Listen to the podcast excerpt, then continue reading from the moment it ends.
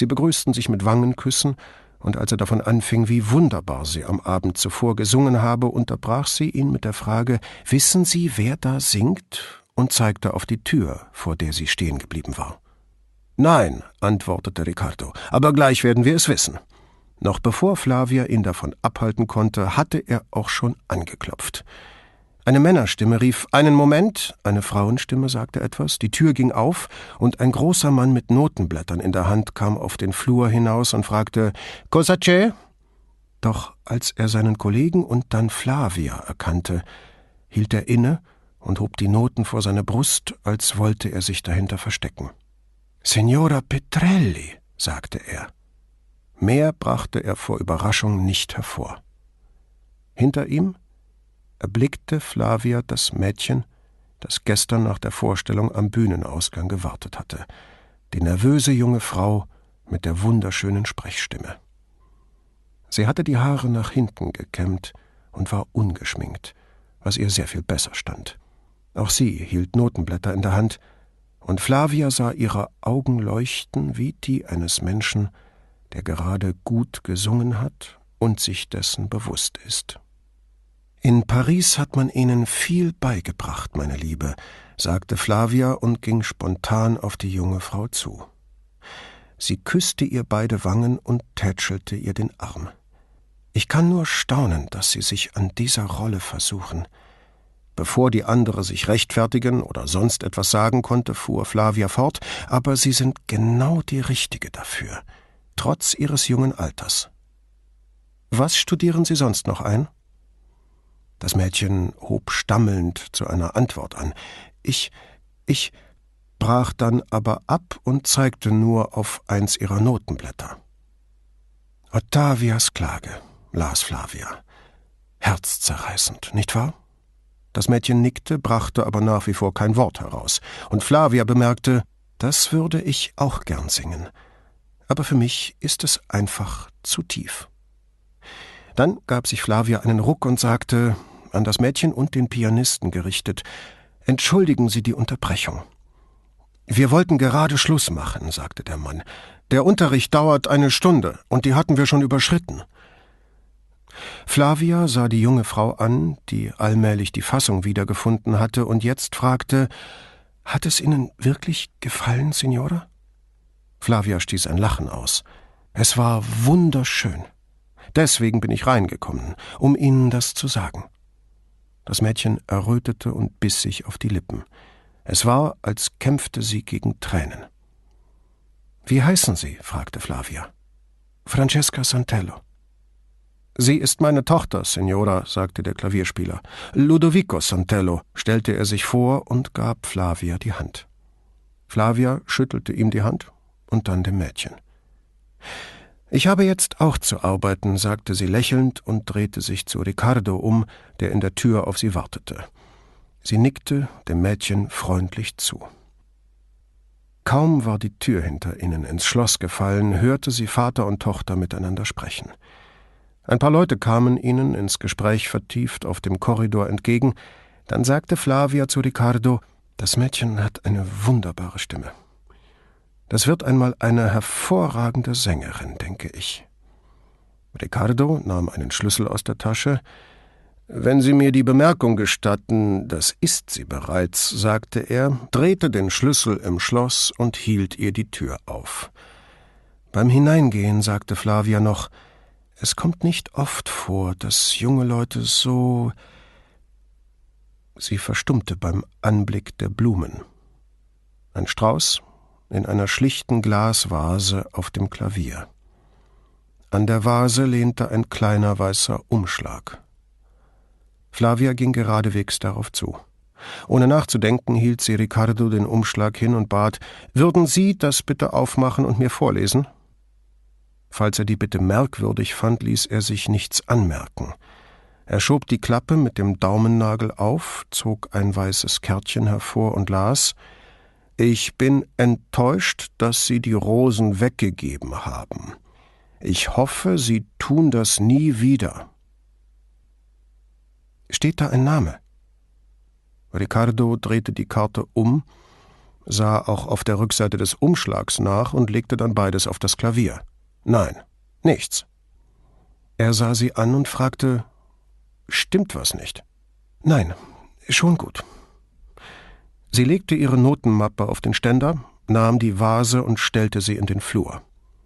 Wenn ich nicht irre, wollten wir am Schluss des zweiten Akts arbeiten, sagte sie.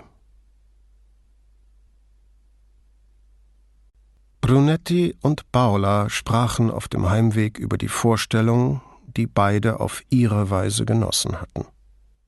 Brunetti hatte Flavia bis dahin nur einmal im Fernsehen gesehen, in der Rolle der Violetta, vor geraumer Zeit, als die Macher von Rai noch Opern brachten. Mittlerweile gab es keine mehr im Fernsehen, so wie auch die Presse nicht mehr ernsthaft darüber berichtete. Gewiss, gelegentlich erschienen noch Artikel über einzelne Aufführungen, im Allgemeinen aber interessierte man sich mehr für die Eheprobleme und Seitensprünge der Sänger als für ihre künstlerische Arbeit. Kaum zu glauben, wie lange es her war, dass er Flavia in La Traviata sterben sah, und selbst fast gestorben war, so gerne wollte er einschreiten und sie retten. Mit derselben Bestimmtheit, wie er wusste, dass Paolo und Francesca einander in alle Ewigkeit durch die Orkane der Hölle jagen würden, hatte er gewusst, dass Violetta noch einmal von Hoffnung belebt aufjauchzen und dann ein für allemal tot niederstürzen würde. So ging nun einmal die Geschichte. Ebenso pünktlich hatte Tosca Scarpia getötet und war in den Tod gesprungen, um wenige Minuten später wieder auf der Bühne zu stehen und lächelnd ins Publikum zu winken. Die Intensität des Mordes und ihres Selbstmordes minderte dies in keiner Weise. Was waren schon nackte Tatsachen im Vergleich zur Kunst? Paula, die sich in den letzten Jahren immer mehr für die Oper zu interessieren begann, bewunderte Flavias Darbietung vorbehaltlos, hielt aber die Handlung für lächerlich. Ich würde Sie gern mal in einer interessanten Oper sehen, sagte sie, während die Brunettis über die Rialtobrücke schlenderten. Aber du sagst doch, es hat dir gefallen. Müdigkeit übermannte Brunetti, er wollte nur noch etwas trinken und sich schlafen legen. Ja, einige Szenen waren ergreifend, räumte sie ein. Aber du weißt ja, ich muss auch weinen, wenn Bambis Mutter getötet wird, sagte sie achselzuckend. Und? Und deshalb reißen mich Opern nie so mit wie dich. Ich kann die Handlung nie so richtig ernst nehmen. Sie tätschelte seinen Arm und als sie die Brücke hinunterkamen und auf die Riva einbogen, hakte sie sich bei ihm unter. Nachdenklicher fügte sie hinzu Vielleicht liegt es daran, dass du dich so viel mit Geschichte beschäftigst. Wie bitte? fragte er verblüfft. Die meisten Geschichtsbücher, jedenfalls von der Art, wie du sie liest, sind voller Unwahrheiten. Cäsar, der wider Willen an die Macht gelangt ist, Rom brennt und Nero zupft die Leier, Xerxes lässt die Fluten des Hellespont auspeitschen, so vieles, was in diesen Büchern für Wahrheit ausgegeben wird, beruht nur auf Gerüchten und Gerede. Brunetti blieb stehen und drehte sich zu ihr um. Ich habe keine Ahnung, worauf du hinaus willst, Paula. Ich dachte, wir reden über Opern. Bedächtig erklärte sie, du bist ein sehr williger Zuhörer. Sie ging jetzt langsamer. Brunetti erkannte, dass sie noch nicht fertig war und schwieg folglich. Auch in deiner Arbeit hast du es viel mit Unwahrheiten zu tun, und das hat dich gelehrt, genau auf jedes Wort zu achten. Ist das gut oder schlecht? Es ist immer gut, auf Worte zu achten, antwortete sie prompt. Sie setzte sich wieder in Bewegung und zog ihn mit sich fort. Brunetti dachte an die Zeitungen und Zeitschriften, die er las, an die Polizeiberichte und amtlichen Mitteilungen. Paula hatte recht. Meist mischten sich Fakten und Fiktion, und er war sich dessen beim Lesen bewusst. Wohl wahr, sagte er, Der Unterschied ist oft kaum zu erkennen. Genauso ist es in der Kunst, sagte sie. Tosca ist von A bis Z erfunden, aber was Tosca widerfährt, ist bitter ernst. Wie prophetisch diese Worte waren, sollte Brunetti zwei Abende später entdecken, als sie sich mit Flavia zum Essen bei Paulas Eltern trafen. Er und Paula kamen um halb neun und wurden vom Conte und der Contessa im großen Salon begrüßt, der auf die Palazzi am Canal Grande hinausging. Flavia Petrelli war noch nicht da. Brunetti wunderte sich, wie leger seine Schwiegereltern gekleidet waren, bis er erkannte, was ihm diesen Eindruck vermittelte. Die Krawatte des Conte war aus Wolle, nicht aus Seide, und die Contessa trug kein Kostüm, sondern einen Hosenanzug aus schwarzer Seide. Unter dem Jackenärmel sah Brunetti das Armband hervorblitzen, das der Conte ihr vor einigen Jahren von einer Geschäftsreise aus Südafrika mitgebracht hatte. Nun, wenn er aus Zürich Schokolade mitbrachte, warum nicht aus Südafrika Diamanten? Die vier saßen sich auf zwei Sofas gegenüber und sprachen von den Kindern, von deren Studien und Plänen und dem, was sie selbst sich für sie erhofften. Der übliche Gesprächsstoff in einer Familie. Raffis Freundin, Sarah Paganuzzi, war für zwei Semester nach Paris gegangen, doch Raffi hatte sie dort noch nicht besucht. Was die vier Erwachsenen endlos spekulieren ließ, ob mit den beiden noch alles in Ordnung sei oder nicht. Chiara schien gleichaltrigen Jünglingen immer noch nichts abgewinnen zu können, was man verstand und einmütig gut hieß. Lange wird es nicht mehr dauern, fürchtete Paula, wie alle Mütter junger Mädchen, eines Tages wird sie in einem engen Pullover zum Frühstück auftauchen und mit doppelt so viel Schminke im Gesicht wie Sophia Loren. Brunetti legte stöhnend die Hände vors Gesicht und knurrte Ich habe eine Pistole. Ich kann ihn erschießen. Als sich drei Köpfe zu ihm hindrehten, ließ er die Hände langsam sinken und grinste in die Runde. Erwartet man das nicht vom Vater einer Tochter? Der Conte trank einen Schluck Prosecco und bemerkte trocken Hätte ich das doch nur mit dir getan, als Paula dich zum ersten Mal nach Hause gebracht hat, Guido. Lass das, Horatio, sagte die Contessa. Du weißt, du hast nach einigen Jahren aufgehört, Guido für einen Eindringling zu halten. Eilig tätschelte seine Schwiegermutter Brunetti beschwichtigend das Knie.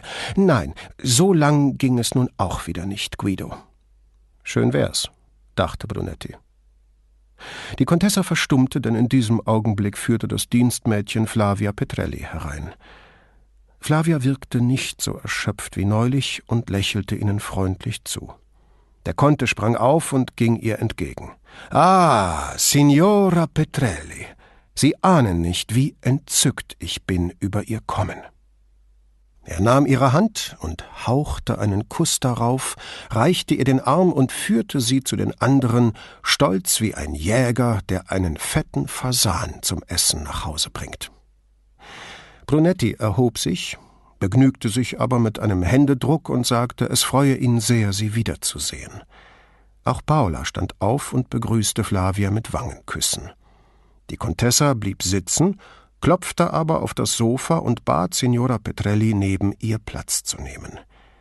Dann erklärte die Contessa, sie bewundere Flavias Gesang schon seit ihrem Debüt im La Fenice als Zerlina. Das Jahr dieses Debüts ließ sie unerwähnt, was Brunetti daran erinnerte, dass die Familie der Contessa eine große Zahl Diplomaten hervorgebracht hatte, sowohl für den Vatikan als auch für den italienischen Staat. Das war eine wunderbare Inszenierung, oder? fragte Flavia und eröffnete damit eine Debatte über Dramaturgie, Bühnenbildnerei und Aufführungspraxis und schließlich über die Qualitäten der anderen Sänger. Brunetti fiel auf, dass Flavia nie von sich selber sprach und nicht das Bedürfnis zu haben schien, für ihre eigene Leistung gepriesen zu werden. Er erinnerte sich daran, wie sie vor Jahren allen anderen die Show gestohlen hatte, und fragte sich, wo diese Frau geblieben war, oder ob ihre Bescheidenheit Teil jener außerordentlichen Schauspielkunst war, die er damals so an ihr bewundert hatte. Der Conte reichte Flavia ein Glas Prosecco, nahm ihr gegenüber Platz und überließ es seiner Frau, mit der Sängerin über eine Aufführung zu plaudern, die er selbst nicht gesehen hatte. Als sie auf Tosca zu sprechen kamen, sagte er, er habe bereits Karten für die letzte Vorstellung bestellt, sie hätten ihre Pläne geändert und würden nur kurz in London bleiben. Hoffen wir, dass es dazu noch kommt, sagte Flavia zur allgemeinen Verwirrung. Verzeihung, sagte der Conte. Es könnte sein, dass die letzten zwei Vorstellungen bestreikt werden. Das Übliche. Ein Vertrag wurde nicht verlängert und jetzt wollen sie die Arbeit niederlegen. Bevor die anderen ihre Überraschung äußern konnten, hob Flavia beschwichtigend die Hände. Nur die Bühnenarbeiter und aller Voraussicht nach werden die anderen sich ihnen nicht anschließen. Sollte es also zum Streik kommen, können wir immer noch auf der Bühne stehen und singen. Das Dienstmädchen kam herein und verkündete, das Essen sei bereit. Der Conte erhob sich und reichte Flavia den Arm, Brunetti seinen der Schwiegermutter, dann, ein Verstoß gegen jede Etikette, zog er Paula mit der anderen Hand vom Sofa hoch und führte beide Frauen ins Speisezimmer. Der drohende Streik wurde nicht mehr erwähnt. Brunetti kam gegenüber von Flavia zu sitzen, die sich weiter mit der Contessa unterhielt. Jetzt ging es um Flavias Eindruck von der Stadt, nachdem sie so lange nicht mehr dagewesen war. Während die Involtini mit dem ersten grünen Spargel der Saison serviert wurden, sah Flavia von einem zum anderen. Sie sind Venezianer, sagte sie, also sollte ich meine Meinung vielleicht für mich behalten. Alles schwieg. Die anderen widmeten sich der Vorspeise, und Brunetti nutzte die Pause, Flavia genauer zu betrachten. Seine ursprüngliche Einschätzung war falsch. Flavia machte keinen gelösten Eindruck, vielmehr stand sie unter Hochspannung. Sie aß kaum etwas und hatte ihren Wein nicht angerührt. Er erinnerte sich, wie sehr ihn vor Jahren ihre Stimme beeindruckt hatte, nicht nur der Tonfall, sondern auch die Gewandtheit, mit der sie die Sätze aneinander reihte und wie sie jedes einzelne Wort deutlich artikulierte. Heute Abend war sie schon mehrmals ins Stocken geraten und hatte einmal sogar mitten im Satz abgebrochen, als wisse sie nicht mehr weiter. Nur der pfirsichsamtene Tonfall war derselbe wie damals. Brunetti fragte sich, ob Opernsänger vor dem Abschluss einer Aufführungsreihe sich je entspannten. Oder erst dann, wenn sie sich keine Sorgen mehr über ihre Gesundheit, ihre Stimme, das Wetter und ihre Kollegen machen müssten. Er versuchte sich vorzustellen, wie es wäre, den ganzen Tag daran zu denken, dass man am Abend auftreten muss, wie ein Sportler, der einem Wettkampf entgegenfiebert. Er tauchte aus seinen Grübeleien auf und hörte Flavia den Conte fragen, welche Opern sie in dieser Saison gesehen hätten. Ach, sagte er mit einem Blick zu seiner Frau, räusperte sich und meinte lächelnd, ich muss gestehen, ich habe bis jetzt noch gar nichts sehen können. Brunetti vernahm in seiner Stimme die gleiche Nervosität wie bei Flavia. Sie werden die Erste sein. Flavias Blick sprach ihn frei. Das ehrt mich. Sie wollte noch etwas sagen, doch da kam das Dienstmädchen und räumte die Teller ab. Gleich darauf wurden die Platten mit Merluzzo con Spinaci aufgetragen. Der Conte kostete den Fisch, nickte und sagte: Im Gegenteil, Signora. Für das Theater ist es eine Ehre, Sie auf der Bühne zu haben. Flavia hob skeptisch eine Augenbraue und sah Brunetti an, sprach aber zu dem Conte. Davon kann nicht die Rede sein, Signor Conte. Aber danke für das Kompliment.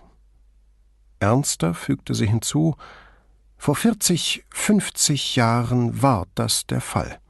Das waren Sänger. Jedes Theater hat sich geehrt gefühlt, sie zu empfangen.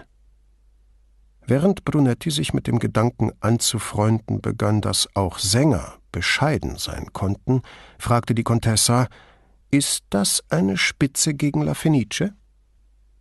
Ich habe es mir zur Gewohnheit gemacht, sagte Flavia an die Contessa gerichtet, doch es galt bestimmt der ganzen Runde, mich nie über meine Arbeitgeber zu äußern. Und dann gab sie die Frage an den Conte weiter. Sie sind mit La Fenice aufgewachsen, Conte. Sie wissen aus eigener Anschauung, wie sich die Sänger entwickelt haben. Da er nicht reagierte, fügte sie hinzu, Sie haben ein Abonnemento. Also kann Ihnen die Veränderung im Lauf der Jahre nicht entgangen sein. Die Frage, warum er in dieser Saison nicht in die Oper gegangen sei, stellte sie hingegen nicht. Der Conte lehnte sich zurück und trank einen kleinen Schluck Wein.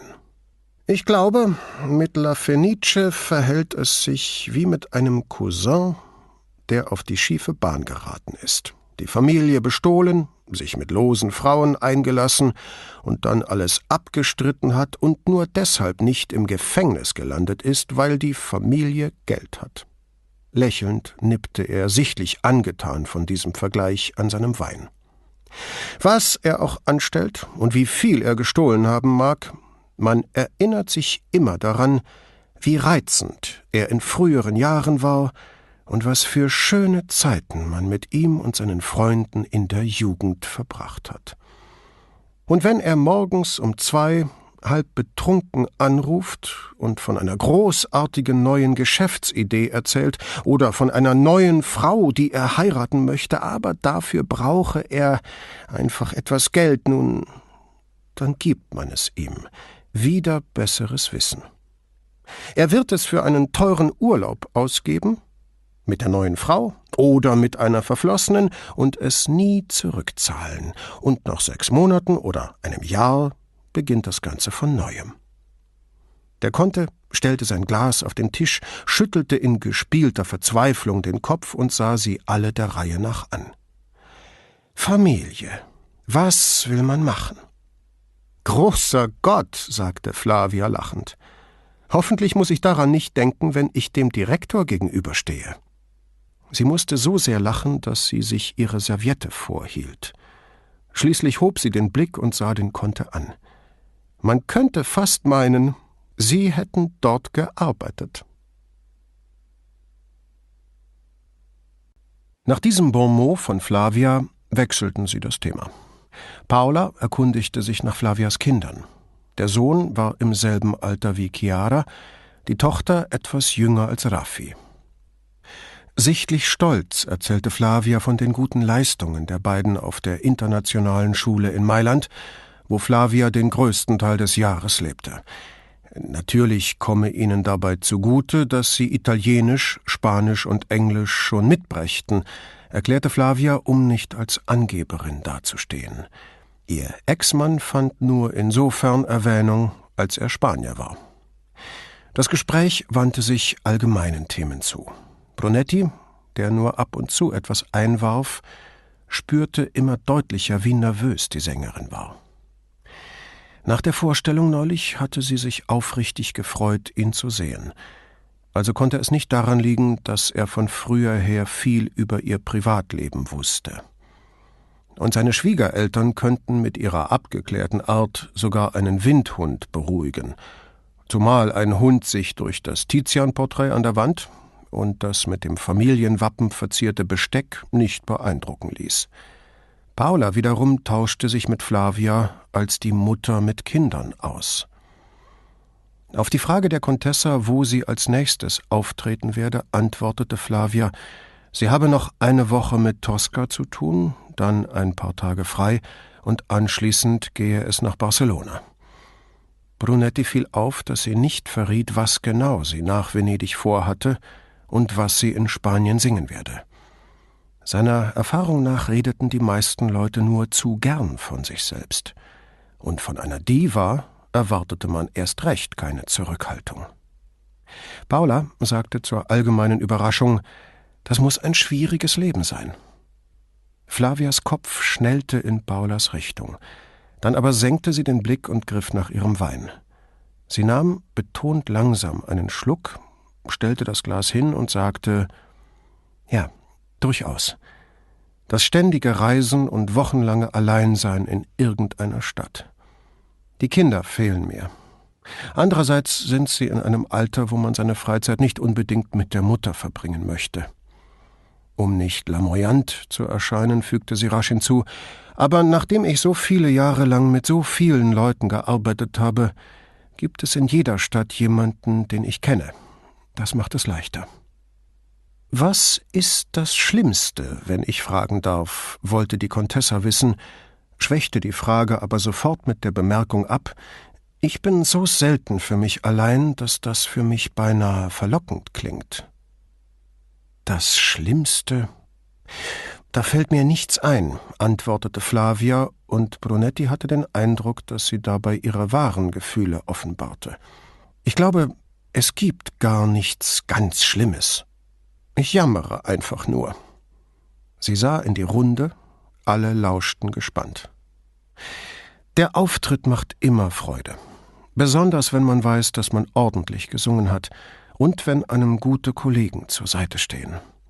Sie trank einen Schluck Wasser. Wahrscheinlich ist es nicht viel anders als jede andere Arbeit, die viel Hingabe und Konzentration erfordert, zum Beispiel Gemälde restaurieren oder Schuhe anfertigen. Es ist eine lange Lehrzeit, aber am Ende hat man etwas Schönes in der Hand. Brunetti fand den Vergleich nicht ganz treffend. Ein Gemälde oder ein paar Schuhe waren etwas Gegenständliches, dem Sänger aber blieb nur die Erinnerung zumindest bis zur Erfindung von YouTube. Flavia war noch nicht fertig. Die Tage können einem lang werden, wenn man allein in einer fremden Stadt ist. Oder in einer, die einem nicht gefällt. Das könnte man als das Schlimme an meinem Beruf bezeichnen. Welche Städte sind das? schaltete Brunetti sich ein.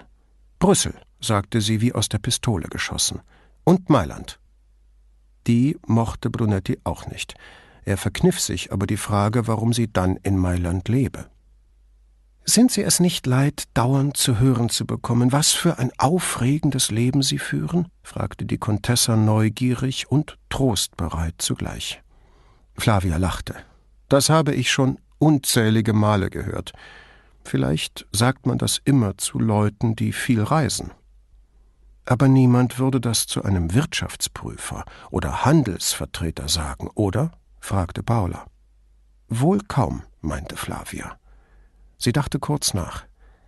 Seltsam ist nur, dass die Leute, die so etwas sagen, nicht die leiseste Ahnung haben, wie unser Leben aussieht. Wollen die Fans das überhaupt wissen? fragte Paula. Unwillkürlich zuckte Flavia zurück, als versuche sie den Worten auszuweichen. Stimmt etwas nicht? fragte die Contessa, ihr Schreck so hörbar wie der Flavias sichtbar. Nein, nein, sagte Flavia. Nein, nein. Die Spannung im Raum war mit Händen zu greifen. Flavia brachte kein Wort mehr heraus, und die anderen vermieden es, einander anzusehen, um Flavias Reaktion herunterzuspielen. Schließlich sah Flavia Paula an und fragte mit gepresster Stimme Hat jemand es dir erzählt? Was erzählt? fragte Paula verwirrt. Das mit den Blumen. Um ihr die Scheu zu nehmen, beugte Paula sich zu Flavia hinüber. Flavia, ich weiß nicht, wovon du sprichst, sagte sie und sah ihr dabei forschend ins Gesicht. Langsam und deutlich fuhr Paula fort, ich weiß nicht, was du mit den Blumen meinst. Flavia senkte den Blick auf ihren leeren Teller, griff nach dem Messer und legte es waagerecht vor sich hin. Dann stieß sie es mit den Zeigefingern an, so dass es in beide Richtungen ausschlug, wie das Tachometer eines Rasers. Ohne Paula anzusehen, sagte sie, jemand hat mir Blumen geschickt. Das Zittern ihrer Stimme übertönte die Banalität dieses Satzes. Und das macht dir solche Angst? fragte Paula. Flavia schob das Messer in die Senkrechte, bevor sie antwortete. Ja, es waren Dutzende, zehn, Zwölf Sträuße, auf der Bühne, in meiner Garderobe. Sie sah zu Brunetti, vor meiner Tür. Brunetti fragte, vor der Haustür oder drinnen vor der Wohnungstür? Drinnen, sagte Flavia. Ich habe meinen Freund gefragt, der über mir wohnt, ob er etwas davon mitbekommen habe. Hat er nicht. Niemand hat bei ihnen geläutet. Wohnen noch andere Leute in dem Haus? fragte Brunetti, und diesmal klang er wie ein Polizist. Ja, aber die sind nicht da. Anscheinend war es das, was ihr Sorgen machte, dachte Brunetti, der ihre offenkundige Angst nicht richtig nachvollziehen konnte. Blumen schickte man nicht als Drohung, sondern als bewundernde Anerkennung. Womöglich hatte der Lieferant die Haustür offen vorgefunden, oder ein Dienstmädchen hatte ihm aufgemacht.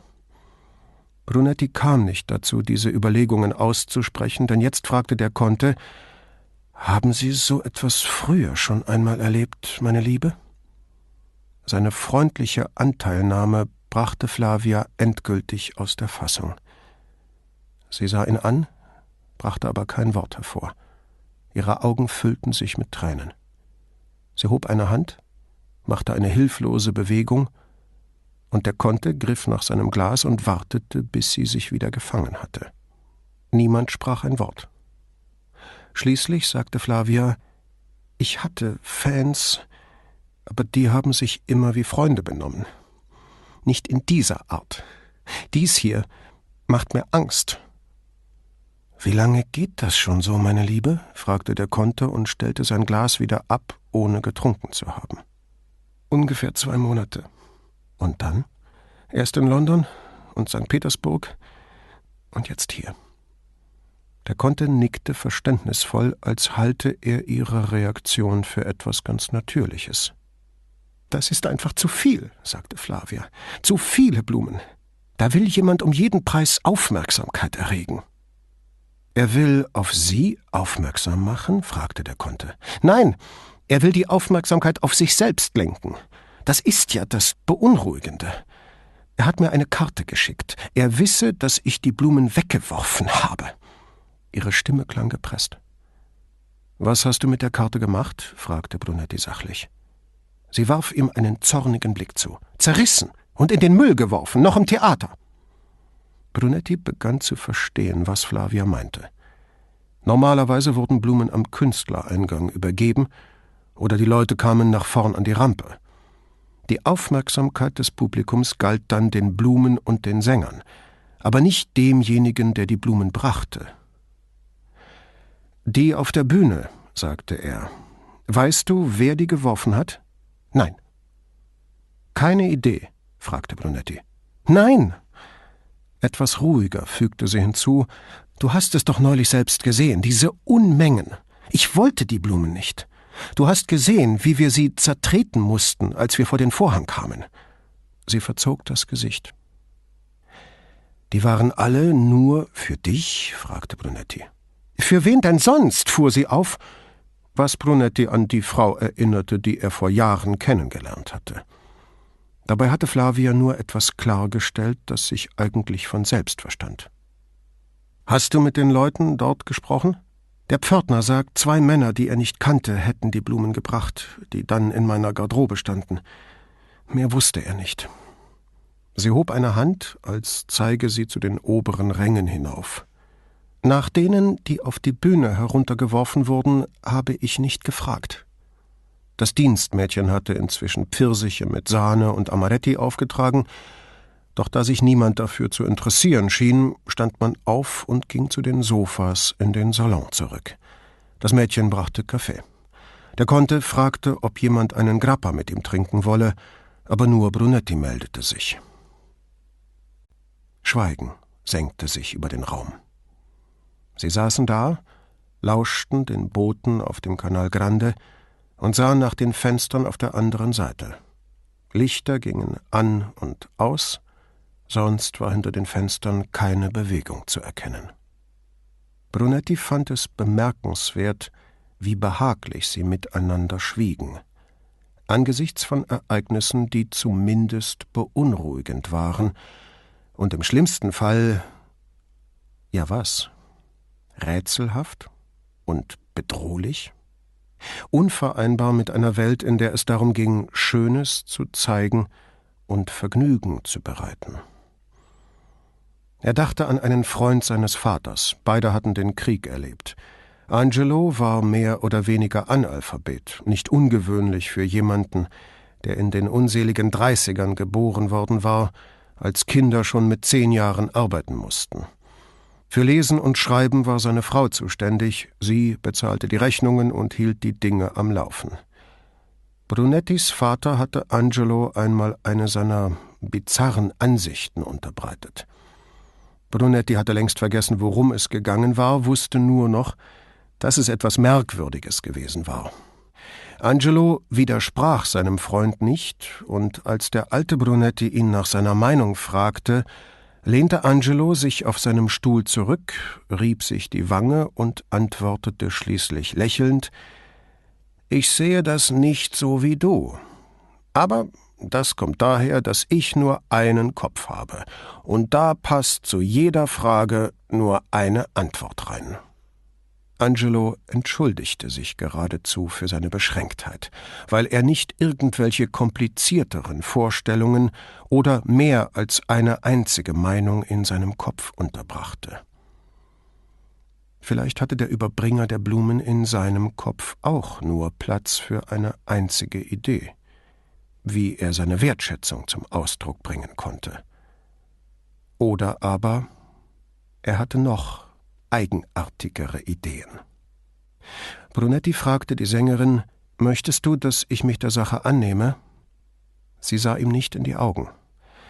Nein, das ist wohl nicht nötig. Es hilft mir schon, darüber zu sprechen und zu hören, wie ungewöhnlich es sich anhört. Nur ungewöhnlich? Nicht schlimm? fragte der Konte. Wenn ich jetzt allein in meiner Wohnung wäre, und sonst niemand im Haus, würde ich vermutlich sagen schlimm. Sie sah in die besorgten Gesichter und fügte mit knappem Lächeln hinzu Aber hier, unter Leuten, kommt es mir nur ungewöhnlich vor. Wer wohnt noch im Haus? fragte Brunetti. Freddy Distria, sagte sie, und als sie nickten, korrigierte sie sich. Federico, meine ich. Schon gut, erklärte Paula lächelnd. Wir sagen auch Freddy zu ihm. Woher kennst du ihn? fragte Flavia. Wir waren zusammen auf der Grundschule, sagte Paula. Vier Jahre in einer Klasse, und drei davon haben wir nebeneinander gesessen. Und ich habe ihn auf dem Liceo kennengelernt, sagte Brunetti. Sonst nichts. Eine staatliche Schule?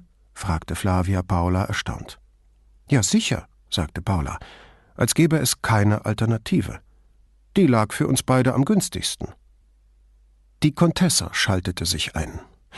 Ich fand, Paula solle Veneziano von anderen Kindern lernen, nicht nur von unseren Hausangestellten.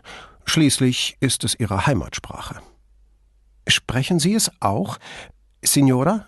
Fragte Flavia und verkniff es sich gerade noch, die Contessa mit ihrem Titel anzureden. Ihre Überraschung, dass Aristokraten ihre Kinder auf staatliche Schulen schickten, versuchte sie nach Kräften zu überspielen. Nein. Ich finde es anmaßend, Veneziano zu sprechen, wenn man nicht aus Venedig stammt, sagte die Contessa. Aber Paula ist hier zu Hause. Ich wollte, dass sie mit dieser Sprache aufwächst. Paula sank aufs Sofa zurück und verdrehte die Augen, als habe sie sich das schon ihr Leben lang anhören müssen. Brunetti beobachtete, wie Flavias Blick zwischen den beiden Frauen hin und her ging, während sie überlegte, was sie dazu sagen sollte. Ich könnte mit Freddy sprechen, warf er ein. Immerhin war auch er mit Freddy befreundet, vielleicht sogar mehr als Paula.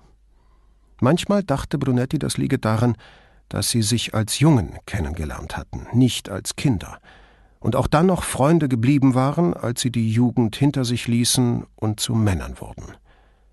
Blumen im Theater abgeben ist eine Sache, in ein Privathaus eindringen und sie dort hinlegen eine ganz andere, fügte er hinzu. Darüber dachte Flavia nach. Brunetti war sich nicht sicher, ob es juristisch einen Unterschied gab, und wusste auch nicht, ob es direkt strafbar war, ohne Einladung ein Haus zu betreten, in dem man nicht wohnte. Touristen machten das täglich. Wie oft hatte er von Freunden gehört, sie hätten Fremde in ihrem Innenhof oder im Treppenhaus angetroffen. Und was für ein Verbrechen sollte es sein, jemandem Blumen vor die Tür zu legen. Das wäre vielleicht eine gute Idee, meine Liebe, sagte der Conte zu Flavia. Ich finde, Guido sollte mit ihm reden, und wenn auch nur, damit er sieht, dass jemand die Sache ernst nimmt. Nimmst du es denn ernst? fragte Flavia den Kommissario. Brunetti stellte die Beine an und ließ sich mit der Antwort Zeit. Ich sehe nichts, was einen Richter überzeugen könnte, die Sache zu verfolgen. Ein Verbrechen ist nicht geschehen. Und von einer Drohung kann auch keine Rede sein. Der Konte schwang sich zu Flavias Beschützer auf. Soll das heißen, es muss erst noch mehr passieren, bevor du etwas unternimmst? fragte er entrüstet. Papa, rief Paula, sei nicht so melodramatisch. Es muss erst noch mehr passieren. Was ist denn passiert? Flavia hat Blumen und eine Karte bekommen. Kein einziges Wort ist gefallen. Es geht hier um abwegiges Verhalten, erwiderte der Konter scharf. Ein normaler Mensch würde eine Karte mit seinem Namen dazulegen oder die Blumen von einem Floristen ins Haus liefern lassen. Es gibt keinen Grund für diese Heimlichtuerei. So etwas tut man nicht. Er wandte sich an Flavia. Meiner Ansicht nach haben Sie allen Grund zur Sorge. Sie wissen nicht, mit wem Sie es zu tun haben, und Sie wissen nicht, was als nächstes kommt. Mach doch nicht so ein Drama daraus, sagte Paula zu ihrem Vater. Und zu Flavia Ich stimme meinem Vater ganz und gar nicht zu.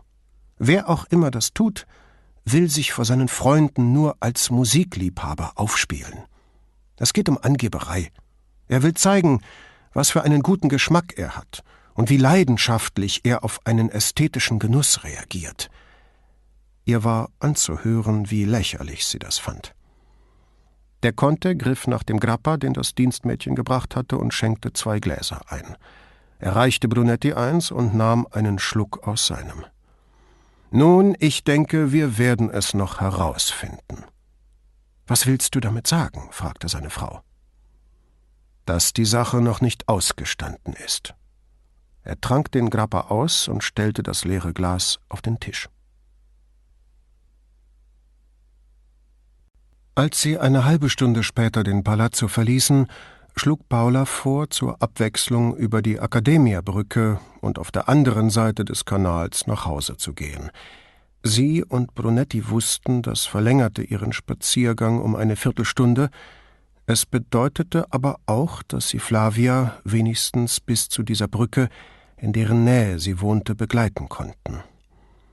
Da Flavia nicht wissen konnte, wo die beiden zu Hause waren, musste ihr der eigentliche Sinn von Paulas Vorschlag, nämlich ihr noch etwas Schutz zu bieten, verborgen bleiben. Brunetti, der immer noch staunte, wie sehr Flavia sich seit damals verändert hatte, überlegte, ob sie über Musik sprechen und damit die Sängerin in den Mittelpunkt stellen sollten. Flavia aber schnitt Themen an, die allen Eltern am Herzen liegen. Sie sagte, ihre Kinder hätten zwar kein sonderliches Interesse an Drogen, dennoch mache sie sich schreckliche Sorgen.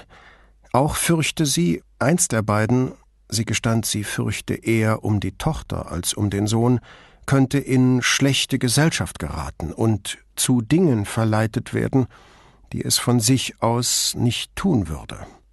Als Paula fragte, was genau ihre Befürchtung sei, schüttelte Flavia erbittert den Kopf über die Zustände, über ihre eigenen diffusen Ängste. Ich weiß es nicht. Ich habe keine Vorstellung von der Welt, in der sie leben, aber die Sorgen lassen mich nicht los. Paula hakte sich bei ihr ein. Wir denken immer, wir haben Babys, sagte Paula. Aber das stimmt nicht. Sie sind groß. Auch wenn wir uns ein Leben lang Gedanken um sie machen. Das hört niemals auf. In einem nachdenklichen Ton, den Brunetti bestens kannte, fügte sie hinzu Ich finde, man sollte ein spezielles Telefon für Eltern heranwachsender Kinder erfinden. Und was wäre das Besondere daran? fragte Flavia. Es klingelt nicht zwischen ein und sechs Uhr morgens. Flavia lachte laut auf. Wenn du so etwas mal siehst, bring mir bitte eins mit. Munter plaudernd wie alte Freunde erreichten sie das Museum und verweilten noch kurz am Fuß der Brücke. Flavia küsste Paula auf beide Wangen und wandte sich dann an Brunetti. Ich weiß gar nicht, wie ich euch danken soll. So einen Abend habe ich wirklich einmal gebraucht. Unterhaltung und gutes Essen und alles hinter sich lassen. Ein Vaporetto Nummer 1 Richtung Lido legte lärmend den Rückwärtsgang ein und krachte an den Embarcadero. Ein so vertrautes Geräusch, dass Brunetti und Paula es kaum wahrnahmen, aber Flavia zuckte zusammen und drehte sich danach um. Nachdem die wenigen ausgestiegenen Fahrgäste sich zerstreut hatten, sagte sie Also vielen Dank für eure Geduld. Ihr Lächeln dabei war nur ein Schatten des Lächelns, das Brunetti von früher kannte. Um sie zu beruhigen, sagte er, ich werde mit Freddy reden. Ich habe ihn schon viel zu lange nicht gesehen. Das ist ein guter Grund, mich wieder einmal mit ihm zu treffen. Aber nur, wenn du meinst, es könnte nützlich sein. Brunetti beugte sich hinunter und küsste sie auf beide Wangen. Es ist immer nützlich, alte Freunde zu sehen. Meinst du nicht? Doch, sagte Flavia und sah ihm in die Augen. Alte Freunde. Es war ein milder Abend, eine Nacht vor Vollmond. Sie blieben oben auf der Brücke stehen, von wo sie bis zum Lido und weiter hinaus auf die Adria sehen konnten. Betrachtest du sie als alte Freundin? fragte Paula. Da es windstill war, spiegelte sich der Mond wie auf einer dunklen Glasplatte. Minutenlang kam kein einziges Boot, und Brunetti schwieg, als fürchte er, seine Stimme könne die Wasseroberfläche aufrauen und den Mond zerstören. Niemand ging über die Brücke, lange Zeit war es vollkommen still. Ein Vaporetto der Linie 1 erschien unten bei Valaresso, und als es nach La Salute hinüberfuhr, war der Bann gebrochen und das Spiegelbild wellte sich. Brunetti wandte sich San Vidal zu und sah reglose Leute auf den Stufen unten, alle verzaubert von dem schimmernden Mond, der Stille und den Fassaden auf beiden Seiten des Kanals. Er blickte nach rechts, und auch am Geländer dort standen Leute und ließen sich den Mond ins Gesicht scheinen. Er nahm Paulas Hand und sie machten sich auf den Heimweg. Es fühlte sich an wie eine alte Freundschaft, aber ich weiß selbst nicht, warum ich das denke, antwortete er schließlich, als sie auf den Campo Santo Stefano gelangten. Ich habe sie seit Jahren nicht gesehen, und ich hatte nie den Eindruck, dass wir damals Freunde waren. Er dachte ein wenig nach. Vielleicht stellt sich das Gefühl von Freundschaft ein, wenn man sich an gemeinsam durchlebte schwierige Zeiten erinnert. Das hört sich ja so an, als ob du mit ihr im Krieg gewesen wärst, genau wie dein Vater immer von seinen Freunden erzählt hat. Da ist etwas Wahres dran. Natürlich haben Flavia und ich nicht so Schreckliches durchgemacht wie diese Männer, aber es gab Gewalt, und manch einer musste leiden. Ich frage mich, was sie in all den Jahren gemacht hat, versuchte Paula, ihn von seinen Erinnerungen abzulenken. Außer, dass sie noch berühmter geworden ist, meine ich. Sie näherten sich der Brücke zum Campo Manin. Brunetti blieb stehen und vertiefte sich in die Auslagen der Buchhandlung. Schließlich riss er sich los, ging die Brücke hinauf und sagte Ich habe keine Ahnung. Ich weiß genauso viel wie du. Vielleicht noch weniger, weil ich keine Opernkritiken lese. Du Glücklicher, sagte Paula. Dieses schwülstige Zeug. Die Kritiken? bemerkte Brunetti, während sie an der Löwenskulptur vorbeigingen. Paula kicherte. Flavias Name taucht ab und zu mal auf. Die Kritiken sind immer gut. Mehr als das. Und als sie den Rio de San Luca überquerten, du hast sie doch eben erst selbst gehört und gesehen. Ich würde sie gern mal in etwas hören, wo die Musik nicht so. Brunetti wusste nicht, wie er sich aus diesem Satz noch herauswinden konnte. Unseriös ist, schlug Paula vor. Diesmal war er es, der kicherte. Sie kamen kurz auf Raffi zu sprechen, der anscheinend von Sara Paganuzzi abzurücken begann, fanden aber zur Musik zurück, während sie den Rialto überquerten und an der Riva entlang spazierten. Die Restaurants hatten schon zu oder schlossen gerade, die Kellner wirkten erschöpft nach einem langen Arbeitstag. Während sie am Wasser entlang gingen, sprachen sie nur wenig. Bevor sie nach rechts in den Durchgang einbogen, drehten sie sich noch einmal nach dem Mond um, dessen Spiegelbild jeden Augenblick unter die Brücke zu gleiten schien. Wir leben im Paradies, stimmt's? sagte Paula. Zwei Tage später. Der Anruf hätte sie auch auf Paulas speziellem Telefon erreicht, denn er kam morgens um Viertel nach sechs. Brunetti nahm nach dem dritten Klingeln ab. Ich bin's, sagte eine Männerstimme, und in Brunettis Kopf begann es zu rattern. Was ist passiert? fragte er, nachdem er die Stimme identifiziert hatte. Sie gehörte Ettore Rizzardi, dem Pathologen, der ihn zu so früher Stunde eigentlich nicht anrufen sollte. Ich bin's, Ettore, sagte der Arzt überflüssigerweise. Entschuldige, dass ich so früh störe, Guido, aber ich habe hier etwas, das du wissen solltest. Wo bist du? fragte Brunetti. Im Krankenhaus. Also im Leichensaal, dachte Brunetti. Wo sonst? Was ist passiert? fragte er noch einmal, um der naheliegenden Frage auszuweichen, wer ist tot? Ich bin heute etwas früher gekommen, um diesen Jungen zu obduzieren, der sich erschossen hat, sagte Rizzardi, weil ich das noch vor Arbeitsbeginn erledigt haben wollte. Warum? fragte Brunetti, obwohl ihn das gar nichts anging. Ich habe hier eine neue Ärztin, frisch von der Uni, und ich möchte nicht, dass sie das sieht. Noch nicht. Und deshalb rufst du mich an? fragte Brunetti. Er konnte nur hoffen, ja er betete geradezu, soweit ihm das möglich war, dass Rizzardi keinen Zweifel an dem Selbstmord hatte. Nein, es geht um etwas, das eine der Schwestern mir erzählt hat. Du kennst sie, Clara Bondi, Araldos Frau. Ja, sagte Brunetti, der aus all dem nicht schlau wurde. Was hat sie dir erzählt? Eine junge Frau ist in die Notaufnahme gekommen, mit gebrochenem Arm, Außerdem musste sie mit sechs Stichen am Kopf genäht werden. Was ist passiert? Brunetti sah auf die Uhr. Kurz vor halb sieben. Keine Chance, noch einmal einzuschlafen. Sie ist auf dem Ponte delle Scuole die Treppe hinuntergefallen. Das längliche Wesen unter den Decken neben ihm geriet in Bewegung und ließ ein Stöhnen hören. Er legte beschwichtigend eine Hand auf Paulas Hüfte und fragte betont freundlich Warum erzählst du mir das, Ettore? Der Rettungsdienst hat sie gebracht. Passanten haben sie gegen Mitternacht am Fuß der Brücke gefunden und die Carabinieri gerufen. Die haben dann den Rettungsdienst alarmiert. Sie war bewusstlos, als sie eingeliefert wurde. Wahrscheinlich ein Segen für sie, wenn ihr Arm gerichtet und eine Kopfwunde mit sechs Stichen genäht werden musste, dachte Brunetti.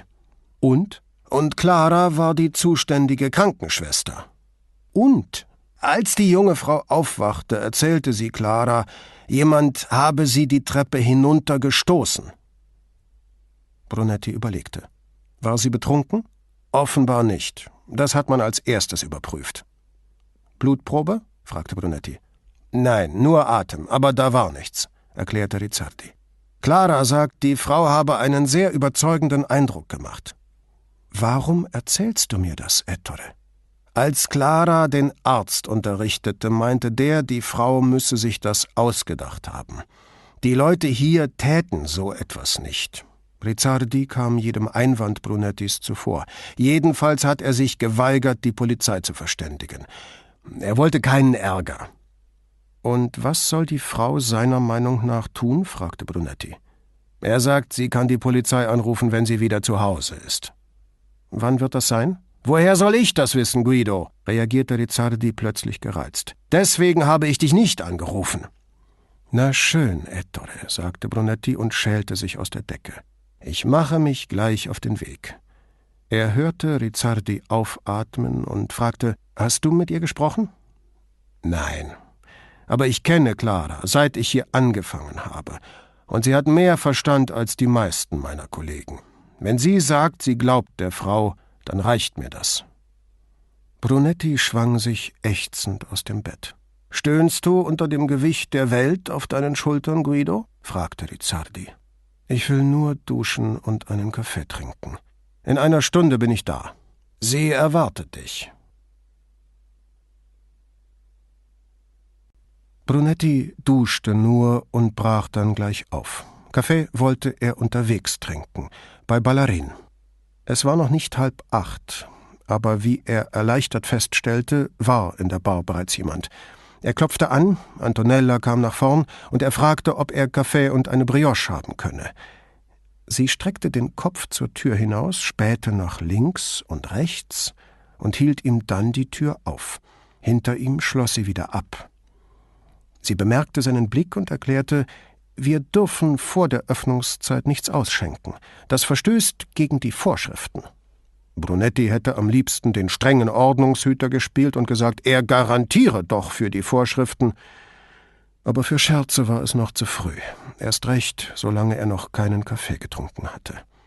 Stattdessen dankte er ihr und sagte, er werde ein andermal vorbeikommen und bezahlen. Auf die Weise würden die Vorschriften eingehalten. Wahrscheinlich gibt es noch andere Vorschriften, von denen wir gar nichts wissen, fing sie an, aber der Rest ihres Satzes ging im Lärm der Kaffeemühle unter. Sie stellte ihm eine Brioche hin, noch warm, dann seinen Kaffee. Es brauchte ein wenig Zeit und zwei Tütchen Zucker, dann aber entfaltete der Zaubertrank seine Wirkung, und beim Verlassen der Pasticceria fühlte er sich wie neu geboren. Im Krankenhaus angekommen, fragte er sich, wo er die Verletzte finden könnte oder nach wem er sich überhaupt erkundigen sollte. Am Telefon war er noch so verschlafen gewesen, dass er vergessen hatte, ihren Namen zu erfragen. Er scheute davor zurück, Rizzardi an dessen Arbeitsplatz aufzusuchen und ging zur Notaufnahme, wo die Frau bestimmt eingeliefert worden war. Dort erfuhr er, man habe sie auf die Kardiologia verlegt, mitsamt ihrer Akte, alle anderen Stationen seien überfüllt. Da hinter Brunetti bereits vier andere warteten, fragte er nicht weiter nach, sondern ging davon aus, dass er die Patientin schon finden werde. Allzu viele Frauen mit gebrochenem Arm und einer genähten Kopfwunde konnten auf der Kardiologie ja nicht liegen. Tatsächlich war sie die einzige. Sie lag auf einem Rollbett in einem leeren Korridor, offenbar dort geparkt, dachte Brunetti, bis man ein Zimmer für sie gefunden hätte. Er trat näher. Die blasse junge Frau lag auf dem Rücken und schlief. Ihr linker Arm eingegipst auf ihrem Bauch, die Hand auf ihrer Hüfte. Ihr Kopf war bandagiert. Eine Stelle kahl geschoren, damit das Pflaster hielt. Er ging zum Schwesternzimmer. Ich komme wegen der jungen Frau dort drüben. Könnte ich Ihre Krankenakte sehen? fragte er. Sind Sie Arzt? fragte die Schwester und musterte ihn von oben bis unten. Nein, Polizist. Hat sie was angestellt? fragte die Schwester und bedachte die Schlafende mit einem misstrauischen Blick. Nein, ganz im Gegenteil, wie es aussieht. Wie meinen Sie das? Es kann sein, dass man sie die Brücke hinuntergestoßen hat, erklärte Brunetti, gespannt, wie die Schwester auf eine so vertrauliche Mitteilung reagieren würde. Wer tut denn so etwas? fragte sie und sah jetzt voller Anteilnahme zu der jungen Frau hinüber. Offenbar hatte ihre Kollegin Clara ihr nichts erzählt. Um das herauszufinden, bin ich hier, erklärte Brunetti lächelnd. Ah, dann nehmen Sie, sagte sie und reichte ihm eine Akte, die auf dem Schalter zwischen ihnen gelegen hatte. Francesca Santello, las Brunetti. Ist sie Venezianerin? Ich glaube schon, antwortete die Schwester, nach dem wenigen, was sie gesagt hat. Man hat ihr etwas gegeben, bevor man ihr den Arm gerichtet und die Kopfwunde genäht hat. Und seitdem schläft sie die meiste Zeit. Was hat sie gesagt? Sie hat mich gebeten, ihren Vater anzurufen, ist dann aber eingeschlafen, ehe sie mir seinen Namen sagen konnte. Verstehe, sagte Brunetti und blätterte die Akte durch. Name und Adresse wohnhaft in Santa Croce. An die Röntgenaufnahmen ihres Schädels war eine Notiz geheftet, kein Hinweis auf Frakturen oder innere Blutungen. Ärztlicher Befund, unkomplizierter Bruch des Arms, der Gips könne in fünf Wochen abgenommen werden. Ich habe nachgesehen, erklärte die Schwester mit Nachdruck, als wolle sie einen Vorwurf Brunettis zurückweisen. Verzeihung? Er sah von der Akte auf. Santello, im Telefonbuch. Aber da stehen ein Dutzend. Brunetti wollte schon fragen, ob sie die Adressen verglichen hatte, begnügte sich aber mit einem Lächeln. Seit wann ist sie hier? Die Schwester sah auf ihre Uhr. Man hat sie hergebracht, nachdem die Kopfwunde versorgt war. Ich möchte noch etwas bleiben und sehen, ob sie aufwacht, sagte Brunetti. Vielleicht, weil die junge Frau durch seine Erklärungen von einer Verdächtigen zum Opfer geworden war, erhob die Schwester keine Einwände. Brunetti ging wieder zu dem Bett hinüber, und als er sich über sie beugte, bemerkte er, dass sie ihn anstarrte. Wer sind Sie? fragte sie. Kommissario Guido Brunetti. Ich bin hier, weil eine der Schwestern gesagt hat, Sie denken, dass Sie die Treppe hinuntergestoßen wurden. Ich denke das nicht, sagte sie, ich weiß das. Sie atmete schwer, als müsse sie jedes Wort einzeln hervorstoßen. Sie schloss die Augen und presste vor Schmerz oder Verbitterung die Lippen zusammen. Er wartete. Sie sah ihn mit ihren hellen, fast durchsichtigen blauen Augen an. Ich weiß es. Ihre Stimme kam kaum über ein Flüstern hinaus, aber die Aussprache war kristallklar. Möchten Sie mir erzählen, was passiert ist? fragte Brunetti. Sie versuchte zu nicken, aber schon diese winzige Bewegung ließ sie vor Schmerz aufstöhnen. Schließlich begann sie sehr leise, als solle der Schmerz es nicht mitbekommen, ich war auf dem Heimweg, nach einem Abendessen bei Freunden. Auf der Brücke hinter der Scuola hörte ich plötzlich Schritte hinter mir. Sie sah ihm forschend ins Gesicht, ob er ihr folge. Brunetti nickte, blieb aber stumm.